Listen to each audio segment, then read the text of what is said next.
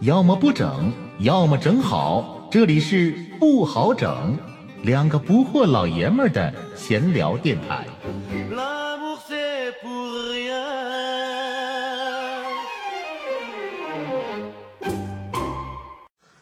既然生活不好整，就把酒杯泼出声。我是老布，我说老好，咱们今天继续开整。继续开整。今天出去玩了一整天，带着三个孩子，你这一个，我这俩。啊但我觉得真是，今天我觉得我平时有一种什么感觉呢？就平时生活在城市里面啊，就只要说出城，心情立马就好。今天出了沈阳市，而且去了抚顺，抚顺你看离沈阳那么近，现在都身府同城了。对对，啊，沈阳、抚顺算一个城市，但是抚顺这个城市还真是我在辽宁省可能是去的最少的一个。啊是？吗？抚顺我总去，我俩曾经去抚顺吃吃早饭去。嗯，抚顺有一家特别特别好吃的冷面。哦，叫真空冷面王，在抚顺的那个武功街应该是他家，其实冷面还差点儿，那个他家主要是那个腊鱼，特别特别好吃。很多人就是慕名去的，沈阳人也有也有去的，到那儿必点的是腊鱼。哦，对对对，哦，就是呃我我觉得应该联系联系真空冷面王，应该给我们打打 点钱。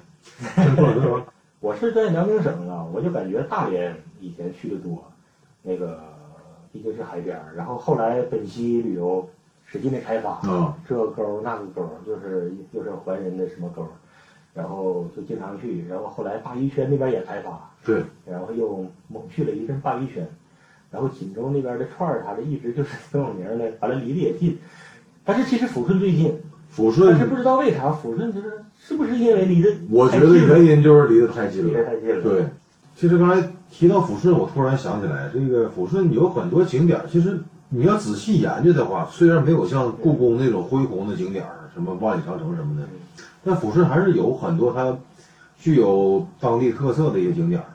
说白了，比如雷锋，对包括那个溥仪在抚顺待过，那个战犯管理所，嗯，嗯就是满族的那个根源的那些，对对对对对对对那。些景点儿很多啊、我我那天去过，去过那天我是一个人去的战犯管理所，啊，然后呢，那个地方吧，可能也是太冷门了，没有人啊，一个人包场了那你，包场。然后呢挺幸福，在溥仪，在溥仪的那个牢房里面有一个溥仪的蜡像，在那种阴森森的这个，其实也挺阴森的。走廊在那种就是对冰走廊里面，冷的然后铁门对呀、然后铁门终于走走走，终于看到这个门口哎怎么有挂个人着了挂着一个溥仪什么，比如当年的牢房，嗯我那人肯定会往里面看一眼的。 嗯，一看床上坐了个人，当时啊，就整个汗毛孔全立起来了，吓一大跳。 全这真是里面因为一个人都没有，就我一个、啊一个游客，然后工作人员他也没事，他也不搁里面待着。我记得溥仪当时在床上盘个腿儿，盘个腿啊儿，然后一手一手拿针，一手拿线，啊，就跟那缝，这应该是缝东西还是缝那个缝衣服、缝袜子呢？特别落魄呀。我一看这这么逼真，当当时真是汗毛孔全立起来了。但其实那里面的史料了，包括它有很多食物，包括这个当时一些日本的甲级战犯待过的牢房，现在都是在这个原样保存。我说，另外还有一个，还有一些比较有历史纪念意义的，你可能一个比较悲怆的是那个平顶山惨案。平顶山那个有去纪过念吗馆，那个我只路过了，那个我也没去。我小时候去过，我那是去的高很少是吗？我高一的时候，这我印象特别深。我高一时候我们春游去的。提到春游，我我刚才突然想一个事儿，咱们那个年代，嗯一春游要沈阳的话，肯定第一站先是那个北陵的那个烈士陵园、烈士陵园去过，北陵公园去北陵过，公园。对，因为第二站直接出门右转就是北陵公园，我们没没往右转，我们出门往左转 了。出门往右转。我学校也好，老师也好，组织到到底是春游还是扫墓啊？先给烈士扫，嗯然后再给皇太极扫。 L'amour c'est 稍事休息，听老布和老好继续整。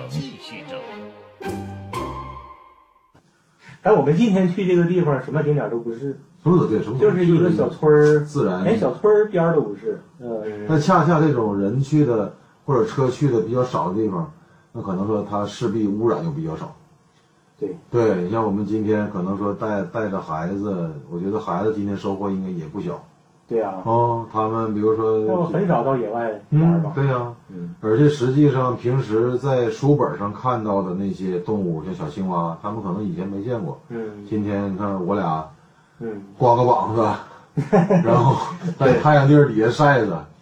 这个你负责陆地的 生物，你负责抓蜻我蜓，得我得蜻蜓，你负责抓蜻蜓，什么抓那个蚂蚱一类抓蚂蚱的。我穿我穿拖鞋了，我就负责水里面的那些，什么抓小鱼儿嗯，抓这个蜗牛青蛙，抓青蛙。嗯，但是你看今天咱们玩的，到那块儿之后咱们都是一起玩，对然后 啊，咱俩就像两个，你大孩子你俩女 儿，你俩女儿，我一个女儿，人仨女孩儿，完了呢，咱俩就变成像两个男孩儿，像俩男孩儿一 样，五个感孩觉子像俩父亲，但是呢，就像五个小孩儿一样。嗯呃今天我觉得手工还是你的，是吧？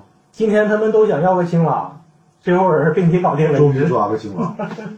后来孩子手也快，我本来想把那青蛙拍个照片发个朋友圈，嗯结果被孩子给放走了，放生了。放生也是好事儿。其实嗯你看，我们今天去的时候不也说了吗？我说爸爸今天给你们抓个青蛙，啊但是我们走的时候一定要就给它放生。啊，对，因为就是得让孩子得啊知道，这个什么是益虫，什么是害虫。益虫呢，对对对嗯我们就要保护。就是不能像我们小的时候那么残害它。对对对，你看我小时候就残害过大量的蜻蜓。烤蜻蜓吃，你你烤过吗？烤过呀，用砖头搭了一个，呃，搭了一个小窑，对对对对对对。 小砖窑，里面点上火，真正的砖窑， 里边点上火，杂草，把蜻蜓扔进去，那最就后真是呃弄好精弄神出来个身子，完了，完了，大伙儿啊好像还还煞有介事的，还嗯，不错不错，那那好像就就吃这么身一点小子，肉，嗯就吃身子，因为知道那个那尾巴上里面里面会有粑粑。尾巴谁吃啊？ 这小时候作恶多端，小时候青蛙我也残害不少，南运河边上有好多青蛙，把青蛙那个时候和癞蛤蟆翻过来，然后敲敲肚子，啊，对啊，然后我们高中的时候还做过做过实验嘛，啊那个动物的什么青蛙的实确验实真能爆，是吧？它那肚子，啊，爆啊反正就是能个能把青蛙或或者把蛤蟆给气死。我听说，但是我没。啊，这事儿我倒不知道，对对对对对，气鼓啊吗？你气你没玩过吗？小时候，我倒没气死气气死过青蛙，呃，我也没有，但是你太听气人了听说听说确实能把这个蟾蜍类的，就是那个青蛙这一类的给、嗯给给气死，不知道是什么原理，或者不知道它是这个这个叫什么生物习性，哦但是你给它翻过来，啊，然后然后你给它做人做人工呼 吸，直接给它鼓爆， 我懂了，直接吹爆呗。直接吹爆，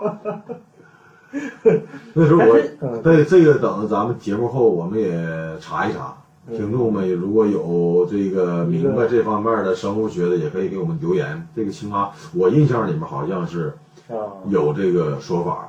那个青蛙，我小时候感觉青蛙好抓，就在那个那我南运河边上。我从小都我都，包括今天你不也看了，我都不敢摸那个东西。你还敢搁着网上，你还你还敢拿，啊，因为小时候逮过，我就不敢摸。就那种就就是能活动的东西，包括毛毛虫、哦羊娃子这些东西，我都不对行，我都不行。所以说你是用网弄住了青蛙，然后是我把它拿上咱来，俩配合， 配合了一下，啊分工合作，嗯分工协作但，也很不容易，也很不容易。我就是一直在里边找这种开阔地，是吧？还有保护这色。种河河边的，对啊，河边的青蛙就太警惕了。现在的对青蛙跟以前的青蛙还不一样呢。不一样，嗯，你看青蛙都都长心眼与儿，。时俱进了 一直一直人类都与时俱进哎了，青蛙肯定也与时俱进实际上有个故事我没跟你讲，的啊今天我也几乎逮着，我也已经逮着一个青蛙了。就啊拿你那个那个网小渔网，嗯我网着青蛙了，那个青蛙还非常大，啊！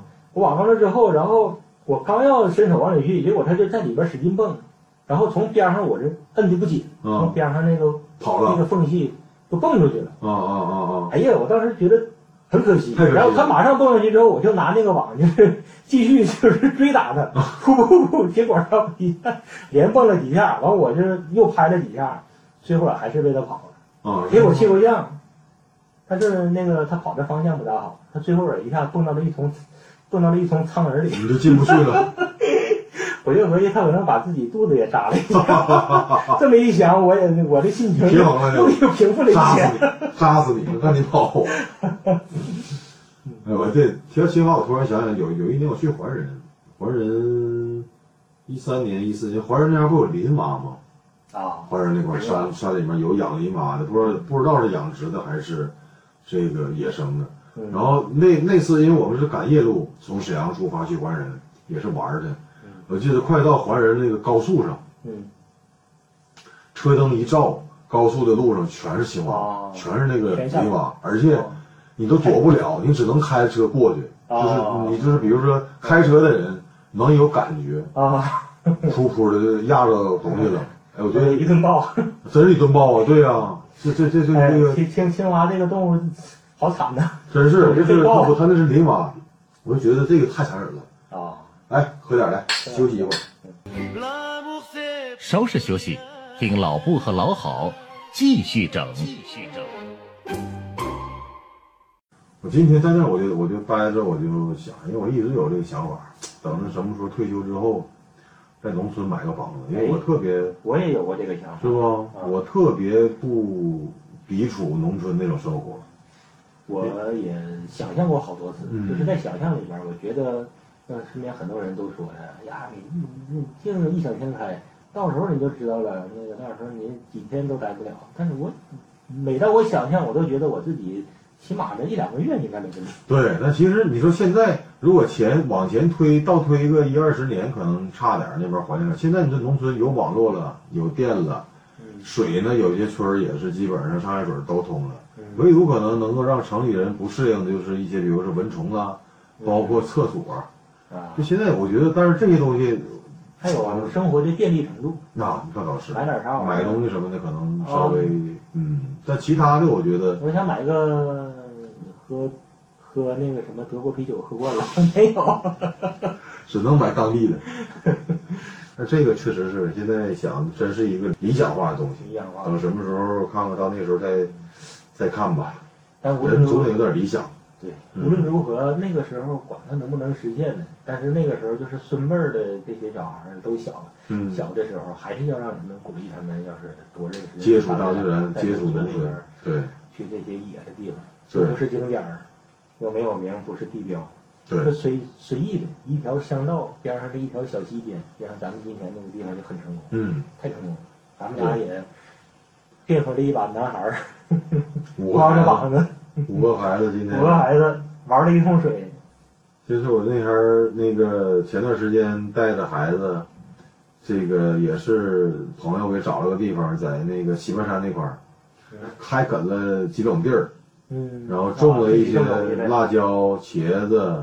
种的时候我也在，让我姑娘也在边上看着，嗯包括也让他们也试着刨了几下嗯地，也是跟他们说，当时也是跟他们说，什么叫汗滴禾下土。啊，对啊，你这回你自己实际操作了一下，你知道这些粮食、这些蔬菜是怎么种出来的，有多困难，你就能你知是道个好父亲呢，啊，你就能知道每次在你吃饭剩饭剩菜的时候，对吧？是到底应不应该剩饭剩菜？嗯，所以孩子可能他也通过这些劳动，可能也有他的一些切身感受。你像我家孩子就是老大都八岁了，一吃完饭还是一碗饭粒儿，里面剩的一些全是饭粒儿和菜什么玩意儿的，就经常跟他跟他说也没用。是啊，我女儿也经常是吃那个，呃，吃那个那个菜花，就把前边那些他爱那啊 吃的东个嫩西的地方给咬掉了，后边剩那个根茎儿那个梗儿。全留梗着，儿全留给爸了。反正我这积累的全是梗儿，不缺梗儿。嗯 有机会还得去。其实反正这个季节正好，不冷不热的，嗯不冷不热，就是唯独汤水儿可能水有点凉。嗯我今天在里面能泡了一两个小时。嗯，那你体格还不错呢。不知道会不会拉肚子。呃，这个拉肚子其实有一个梗，但是这个不适合在节目里面说，容易引起吃饭的听众的不适。对，那梗我们就留在自己心里面了。 l'amour c'est 稍事休息，听老布和老好继续整。继续整。我现在就是最近我总结有几个时间段儿，或者这有几个时候是能够让我忘掉工作上的一些烦恼。一个是喝酒的时候，这个是是这个肯定的，酒精的酒精的麻醉。对，第二个就是我俩开始录节目之后，每次录节目的时候，把手机调成震动，调成静音，录节目的时候会让自己特别特别快乐。另外就是像今天这种跟孩子一块玩儿，嗯，带着孩子一块玩儿的时候，对，也是能能够让你忘掉工作上的一些东西，甚至不去想手机是不是有有微信，手机是不是会会响，对，定期还得去看一眼啊手机有没有未接来电。为什么去乡村就感觉那么就是不知不觉的就放松了，远离看不见城市里边的那些东西，对然后看不见城市里边那些高楼那种压迫感，那些那种那么多车那么多人，到了乡村那些现代化的东西，一下子都少了。对，有的时候一个电话或者一个微信，你说从心情到行程对都受影响，对，都受影响。你要用一段时间，用用个至少是用个几分钟，去平复，去平复一下子。对这个时候，然后然后女儿搁边上使劲的喊爸爸爸爸，对对对对，然后这个时候你的心里边很很乱，你整个人是处于一种懵懵的。太有同感了，太有同感了，就是再碰一下来。这都不是烦了，这个简直就是恨，对对对，对甚至于就是产生一种仇恨，对。我恨死了，哎恨死了。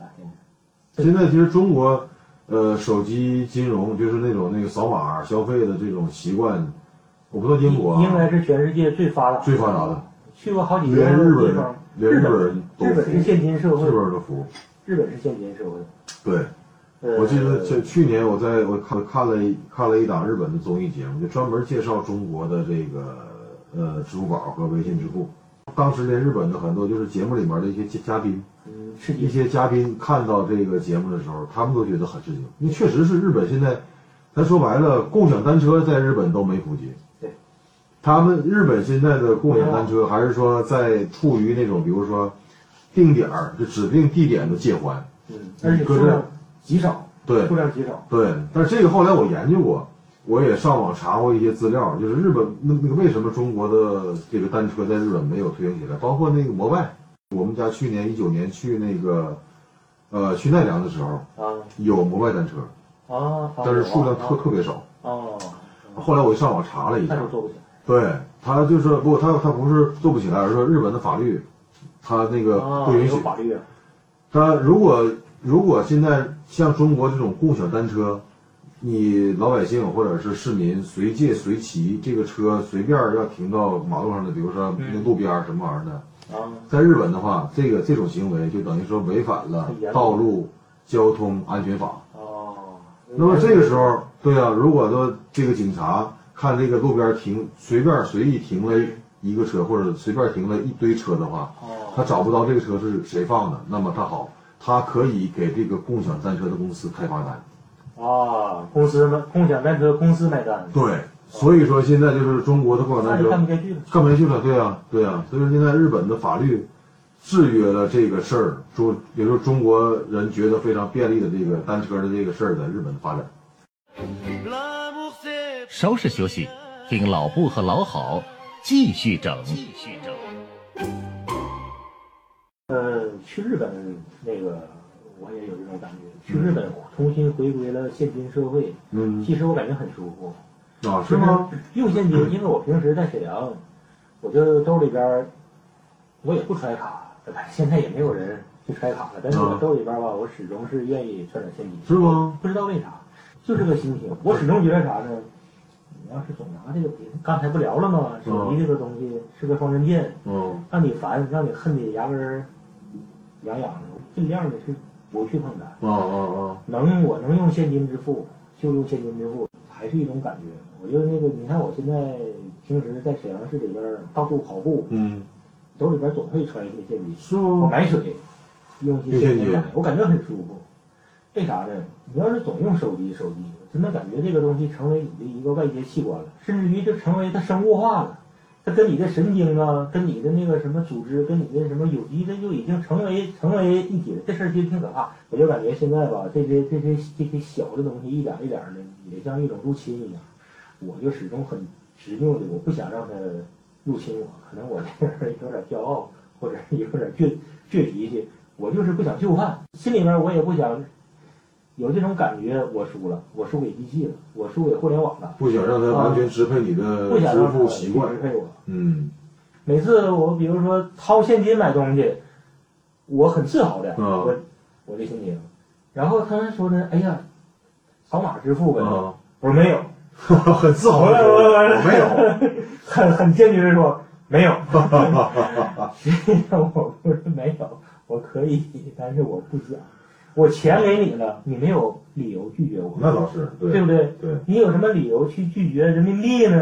对拒绝拒拒绝纸币呢？你没有任何理由去去拒绝我。要不你说找不开，你说找不开，那我可能我理解你了。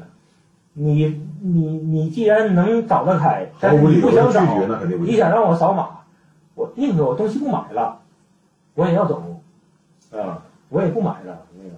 那这个我我俩就看我俩的习惯还真不一样。我现在是能不用钱，而且我现在我就手机壳后面里面揣了一百块钱现金，啊，而且已经揣了一两年了，就从来也没用过。就合计，比如是不时之需的时候，嗯我记得一五年我那时候去北京出差，然后呢，在北京出差期间，我就想试试，我这我这回我就不拿钱，我出门我连钱都没带，嗯我就想给自己逼到绝路，我一分钱我都不带。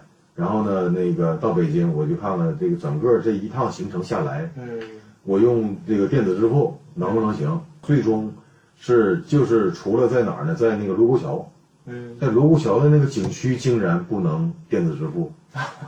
完了，景区边上有个卖煎饼果子的，啊， 他都可以电子支付。这是我然后景区卖票呢，我说我是我说我这没带钱呢，怎么办呢？说你你到边上找那个卖卖煎饼果子那个，找他去换钱去。啊我后来找那个卖煎饼果子那个换了二十块钱，我记得好像门票是二十，应该是。啊，所以说，那在一五年的时候，那时候普及率已经挺高了。现在的话，就更是更高。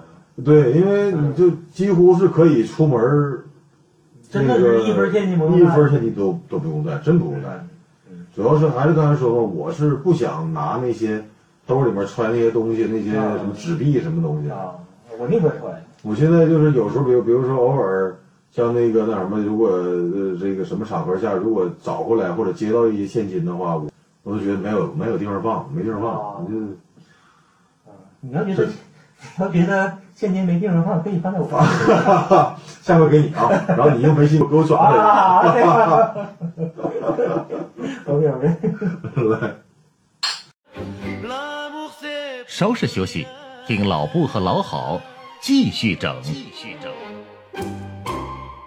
哎呀，这个现在这段录音是我们在时隔一周又去了，又去了一遍上周我们去的地方，呃啊，去上瘾了。而且因为为为什么又去了呢？就是上周一个是觉得那块儿的风景环境太好了，另外呢也是我们上了一当。上周我们去的时候呢，我看到有当地人那个划着那个皮划艇，然后从上游漂流下来，然后他那个船里面有特别特别大的鱼，就是那种大概那种二三十厘米长的鱼，啊，我们看到了，小孩儿也看到了，小孩儿对这个也念念不忘。是是其是其实咱俩也念念不忘。是，然后就回来，老布就开始采购材料，嗯，买了一个四十米的大大渔网， 啊，买个 渔网，啊然后买了个买了个窝货子，啊、我这边呢又从那个我哥那儿借了一套那个就那种那个水鞋和皮裤连体那种，啊，你那是专业渔民的大皮裤，对渔民用的。咱俩这个礼拜操办的挺齐哎全。呦我天哪，这今天又去了，然后今天是蹦高去的，蹦高去的咱，俩比那个三个三个小女孩 儿更加。昨晚哎，昨晚你睡好觉没？差点失眠呢。 就合计那个大鱼活蹦乱跳的，都往都往咱怀里蹦去。对呀、今天那个道上，今天那个道上，我跟这车开的一点儿都不累。就说呢，哎，这个鱼今天是啊我老婆不是不是问我吗？哎，老公，你觉得今天能不能弄上鱼？我说肯定能啊！我说你看我们这个后备箱那些这些硬件儿这些网，那肯定能。我说那个弄不好还不止一条呢。然后 我老婆，然后我老婆就说，那要是真逮着的话，那怎么办呢？今晚儿我说老好不说了吗？做嘛。然后后来咱俩又畅想的更多了，说的那，哎呀，那这个要是逮多了怎么办呢？大大丰收，啊那逮多了，比如说十几条，咱今晚们吃不今晚了才怎么能办十呢几条， 要是十几条怎么办？我说给那个那个老好父母，完了咱俩咱俩咱两家咱两家老人都给 去呗。哎呀，这一路后来欢声笑语，后来因为 一开始欢声笑语， 后来都因为要吃什么做法的鱼，都开始要抢抢，怎么能激恼的了？ 这一路就是这么过来的。嗯，但实际上我们去了一看，我是换上皮裤、皮衣、皮裤，在水里面几乎泡了一天。嗯，就一条，你哪管说你咱们抓不着大鱼，你让我看一条大鱼也行，一条大鱼都没看着啊，对的，这个心理落差有点大。啊有点大。畅想的是，这看到的全是鱼，我就感觉我是个熊，跟那块儿它一蹲， 鱼往我嘴里蹦，我就张嘴就行。真的，我今儿在河里面趟的河走，最深地方能到我腰。到然后？呢，我这趟的河来回溜达，我记得我应该能走了将近一公里啊，我看你走左右的很远，吧，对，但是也没看着鱼。后来我们下午在那儿吃饭，这个闲坐着聊天的时候，来了一个当地的那个管理河道的人，是吧？哎，对对对我，们还特地问一下，我说这里面有有鱼吗？有大鱼吗？人家说水库里边有，这没有，你这哪有啊？他说这块儿的也就他比量一下子，那他也他就比量一也就掌是都不到，啊，对呀、一掌都不到，一一掌掌都不是到东北的土话啊，一掌大概就是人的这个中指和食指伸开之后那个距离。哎，你别冲我 说，你别冲 我竖中指啊，老。呃，当时那个管理员他比量的那个长度，说这河里面也就是四五厘米长的那么个小啊小，最大就那些，这上礼拜我们看到当地人那个橡皮艇里面应该是这个装的鱼，应该是在上游水库里面或者搁哪儿捞在别完的的。地方，对啊，更好的地方弄弄来的。哎呀，反正但是好在今天虽然没有收获，但是我们很很快乐但是也很快乐啊。啊那个那个网虽然也是一次性的了，啊！后对来收的时候不好发现这水太急了意思对我哥借我这个皮裤的时候还特地告诉我，他说你不要去水深的地啊方或者水流急的地方，他说这个东西一旦你要倒了的话，对比如你要不穿这个皮裤，嗯，人可以游泳，你会游泳，对啊呀、穿这个东西，特别里面一进水，你都游不着泳都。你都游不了泳，对那个对水把你那个大皮裤里边灌得满满的对对对，啊！一开始我还羡慕你大皮裤呢，一开始我还想问 你，哎，你借了几个？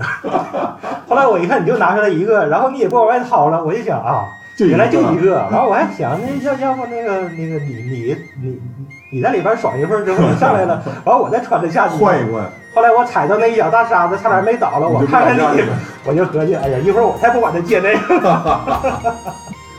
行吧，这期节目也差不多了，我们两个把两周的趣闻浓缩了一下合成对，农村趣闻合成一期节目。感谢收听这期的不好整，我是老顾， 我是老好，干杯。小妹。漫漫长路远，冷冷又梦醒，雪里一片清静。可笑我在独行，要找天边的星。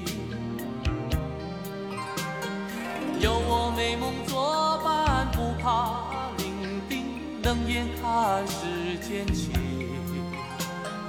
万水千山独行，掌握登天路径。让我实现一生的抱负，摘下梦中满天星。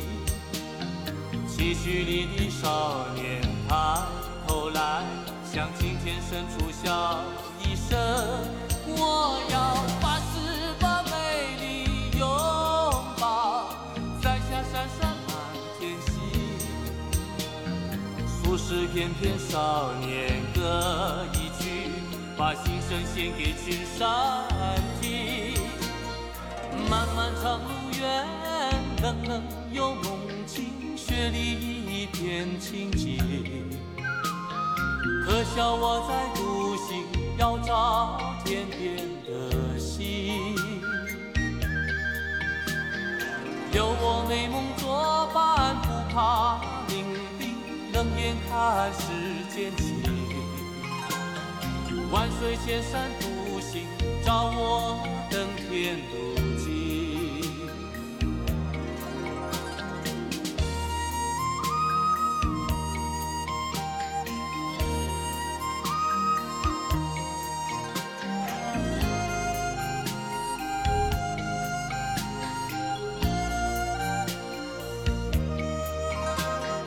漫漫长路远，冷冷又梦清，雪里一片清静。